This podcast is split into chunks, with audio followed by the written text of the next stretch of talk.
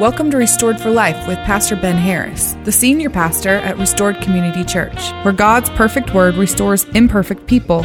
Here's today's message from Pastor Ben. As I was growing up, one of my favorite books was The Lion, the Witch, and the Wardrobe by C.S. Lewis. And uh, I read it uh, as a young child, and then in, high school, I read it again uh, for a project. The movie rendition based on the book is really good. I've shown it to our our grandkids, and, and as, the, uh, as the tribe uh, uh, grows in age, we'll show it to more of them as they become of age. Early on in the story, Lu- Lucy finds her way into a fantasy world called Narnia.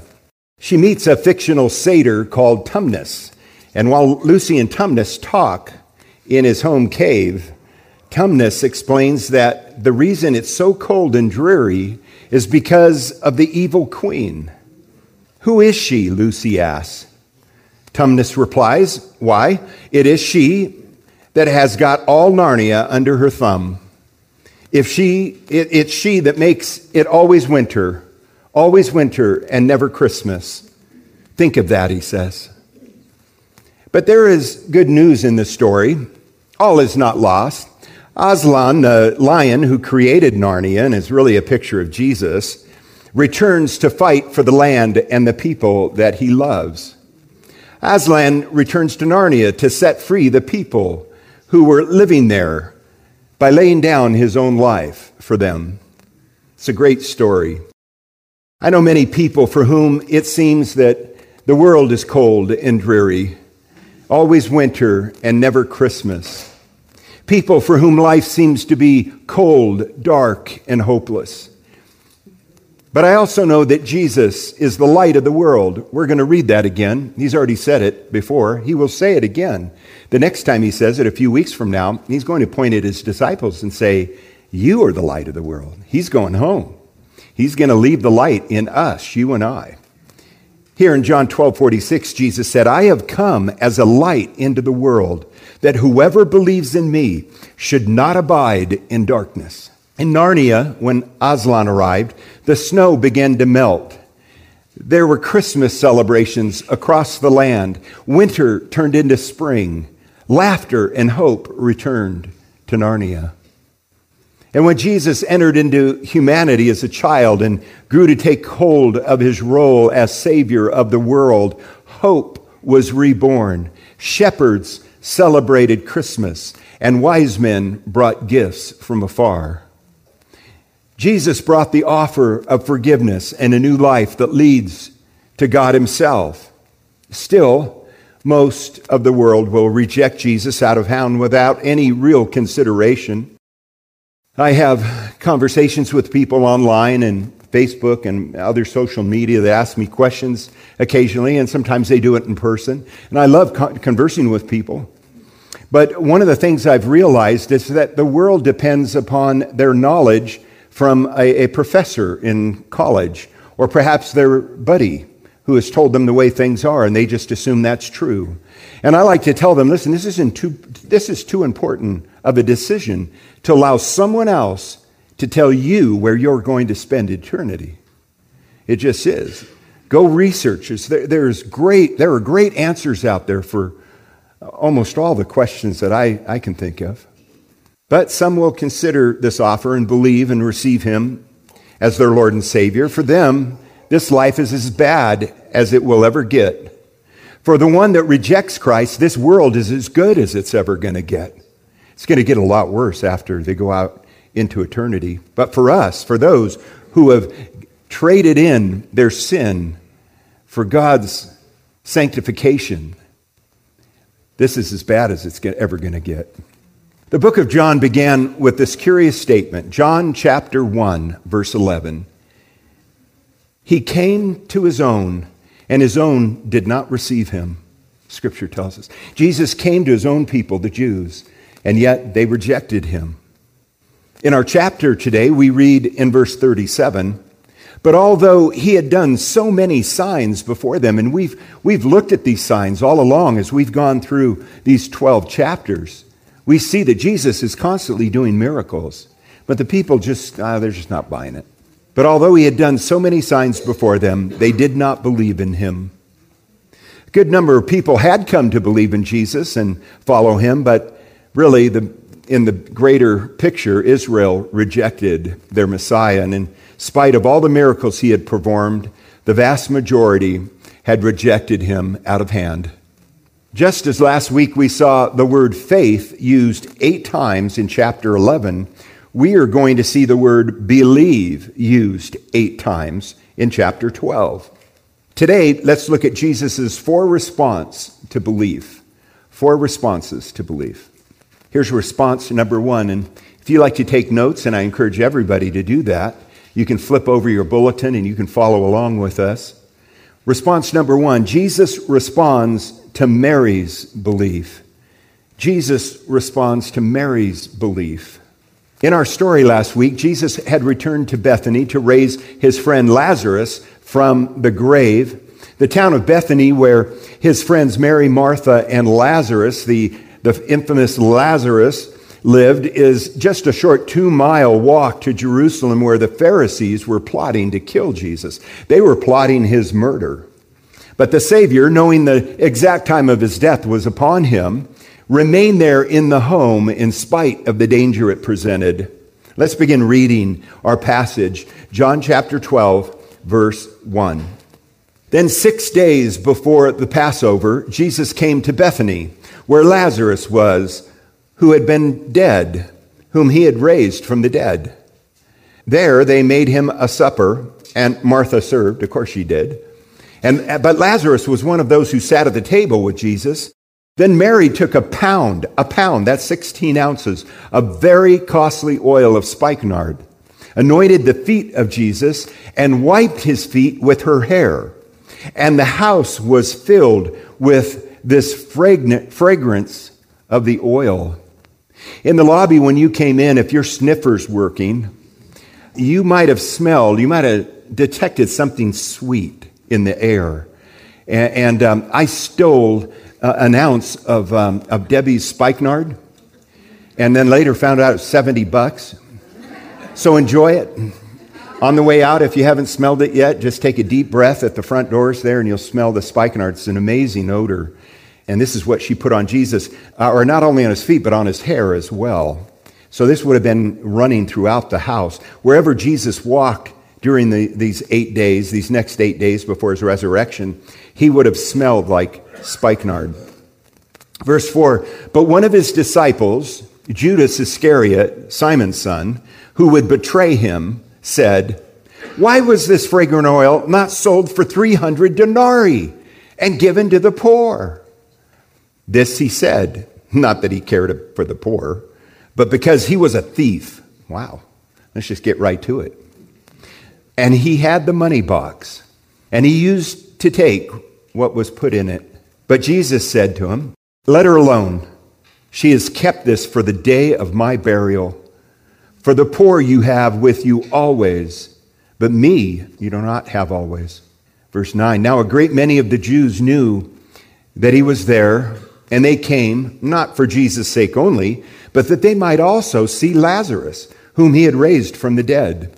But the chief priests plotted to put Lazarus to death also, because on account of him, many of the Jews went away and believed in Jesus. True to their personalities, we see Martha in the kitchen. She's making dinner, she's serving it to Jesus, while Mary and her brother sat next to him. Every time we see Mary in the scriptures, we see her three times. All three times she's at the feet of Jesus. There's no exception. She's always sitting at the feet of Jesus. If you read the three accounts of Mary anointing with oil, um, her anointing found in Matthew, Mark, and John, you discover that she pours the oil over Jesus' head, and then she saves the last part for his feet, to anoint his feet. This Mary does not join the women who went to the tomb on Resurrection Sunday. Yeah, you know, do you, are you like me? Yeah, I got to find out which Mary we're talking about here. You know, there's three of them and they just say Mary. So you have to know the context and you have to know who's who. This isn't one of the Marys that goes to the tomb. She chose to anoint him before his excruciating death. She is giving him flowers before the funeral. in order that she might he might enjoy the fragrance and the soothing effect. Now, spikenard has an interesting effect, and they've been using it for obviously for thousands and thousands of years. You put spikenard on the back of your neck, and uh, just, just a little dot on the back of your neck before you go to bed, and it relaxes you. It's soothing, it soothes your nerves. It's also a great treatment for skin, although uh, a very expensive one. Mary is taking one final moment before the cross to worship her Savior, and Jesus both accepts and defends this woman's actions. The alabaster jar of oil cost a year's wages, perhaps sixty to seventy thousand dollars today. And like King David said of his worship to God, Mary would not offer up to the Lord that which cost her nothing. What did Mary have? She had this very costly box of oil, and she went and got it. Now, what, did her father give this to her as an inheritance? We don't know where it came from. It's extremely expensive. Why she had it, we don't know. But probably this was going to be her retirement or how she lived on a daily basis. But she takes the whole thing and she pours it out on her Savior because he's worth it. He's worthy. As I said, the fragrance of the spikenard oil would have filled the house and been a reminder of Christ's costly sacrifice for all. Spikenard was only put on kings or, or very, very wealthy people, obviously.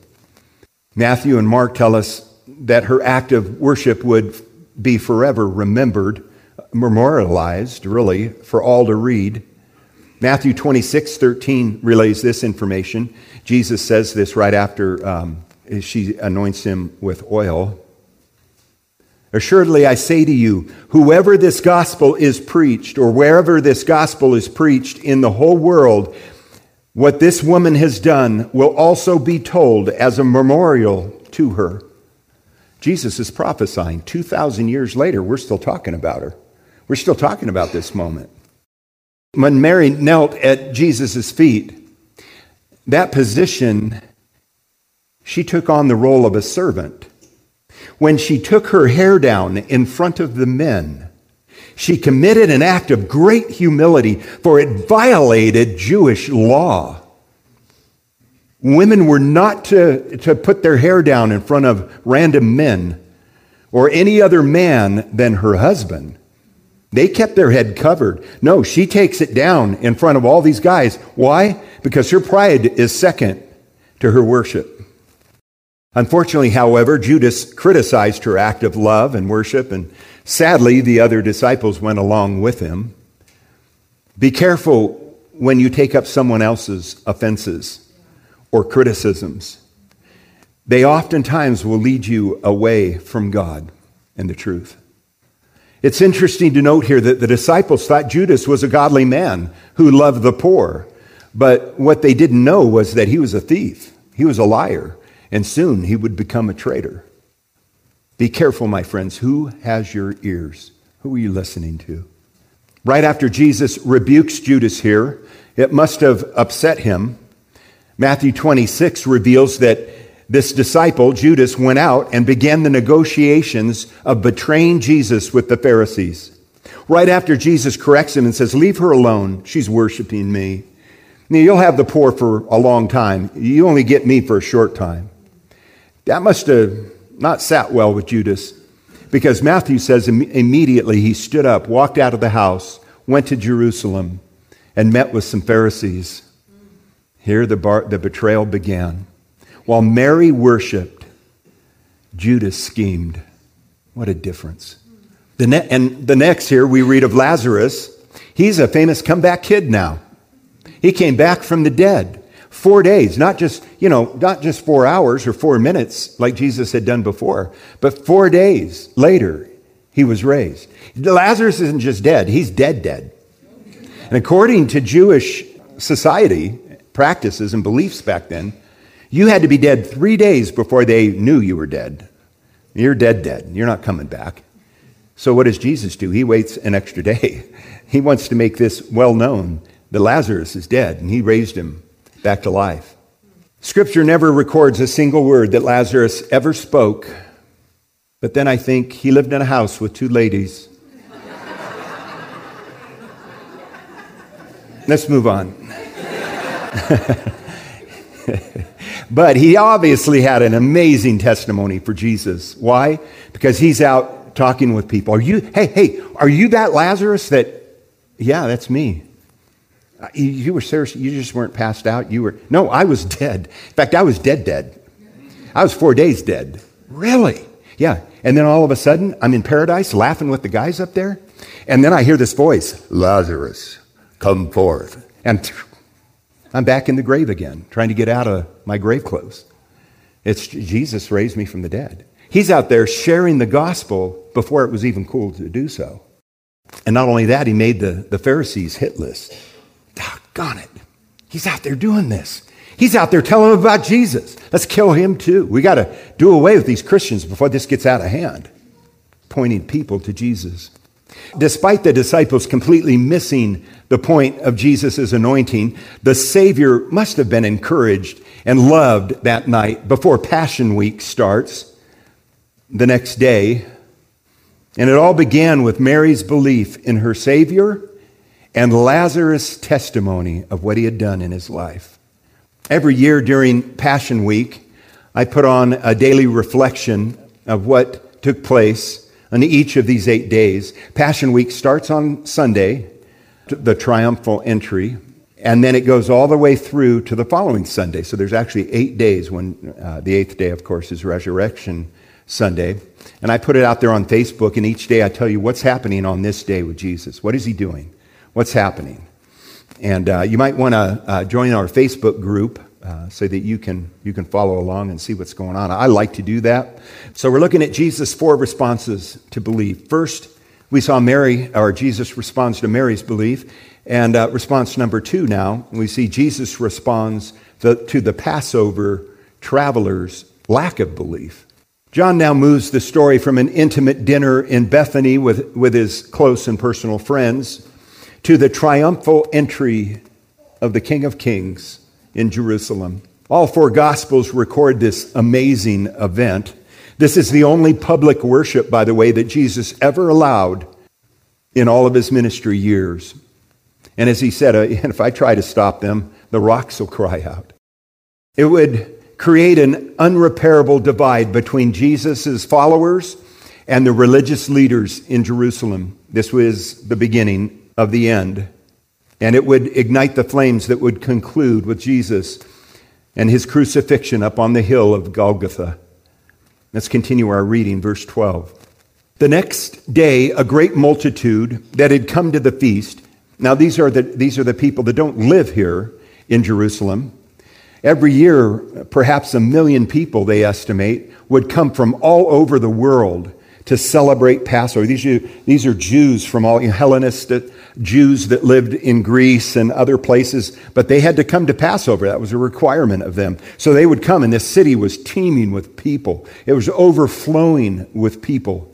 And so here is this great multitude that had come to the feast. When they heard that Jesus was coming to Jerusalem, they took branches of palm trees and went out to meet him and cried out, Hosanna! which means save now, save us now. Blessed is he who comes in the name of the Lord, the King of Israel, as he goes by on his donkey. They recognize him in this moment as Messiah, but not really. They don't, they don't get the big picture here. He's their Messiah that they've dreamed up, and that's why they're celebrating. They're not celebrating Jesus for who he is but rather who they want him to be. Verse 14 Then Jesus, when he had found a young donkey, sat on it, as it is written, this is written in Zechariah 9 9, uh, prophesied uh, 600, over 600 years before this, uh, when Zechariah would write this Fear not, daughter of Zion. Behold, your king is coming, sitting on a donkey's colt his disciples did not understand these things at first, and they're watching this all happen. But when Jesus was glorified, then they remembered that these things were written about him, and that they had done these things to him. Verse 17 Therefore, the people who were with Jesus when he called Lazarus out of the tomb and raised him from the dead bore witness. For this reason, the people also met with him because they heard that he had done this sign. The Pharisees, therefore, said among themselves, You see that you are accomplishing nothing. Look, the whole world has gone after him. The exact opposite of what they, they wanted to kill him. They wanted to convict him. They didn't want him out there, you know, being Messiah and telling them that the king has come. They would lose their power their influence. And that wasn't going to happen if they could make it. Can you imagine being a visitor, though, from out of town and coming in to the Passover, celebrating the Passover in Jerusalem, and getting to witness one of the greatest events prophesied over 600 years previously to this? It's the greatest event in all of human history. The Jews believed that they were viewing their Messiah's arrival and that he would now conquer and overthrow the Roman occupation that had been going on for just over 300 years now. They believed that's what Messiah, this was the Messiah they wanted. That's not why Jesus came. He didn't come to, to, for, as a political solution. He came to do away with sin, something far more important. The Roman occupiers must have laughed that day Jesus, save us, King of Kings. And they're laughing, oh, go, that's a king. He's dressed like that. He's riding on a donkey. Their king rides on a donkey. Isn't this funny? See, a Roman conqueror, a general coming back from a great war, would never, he would have ne- it would never occurred to him to ride a donkey. How low is that?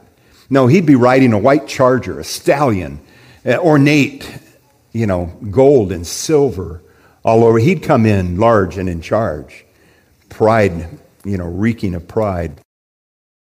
How sad that the one who flung the stars into heaven, the one who crafted the seas and the mountains, the very person who breathed life into the first man, was riding right by them, and they missed the arrival of the greatest person that will ever grace this planet.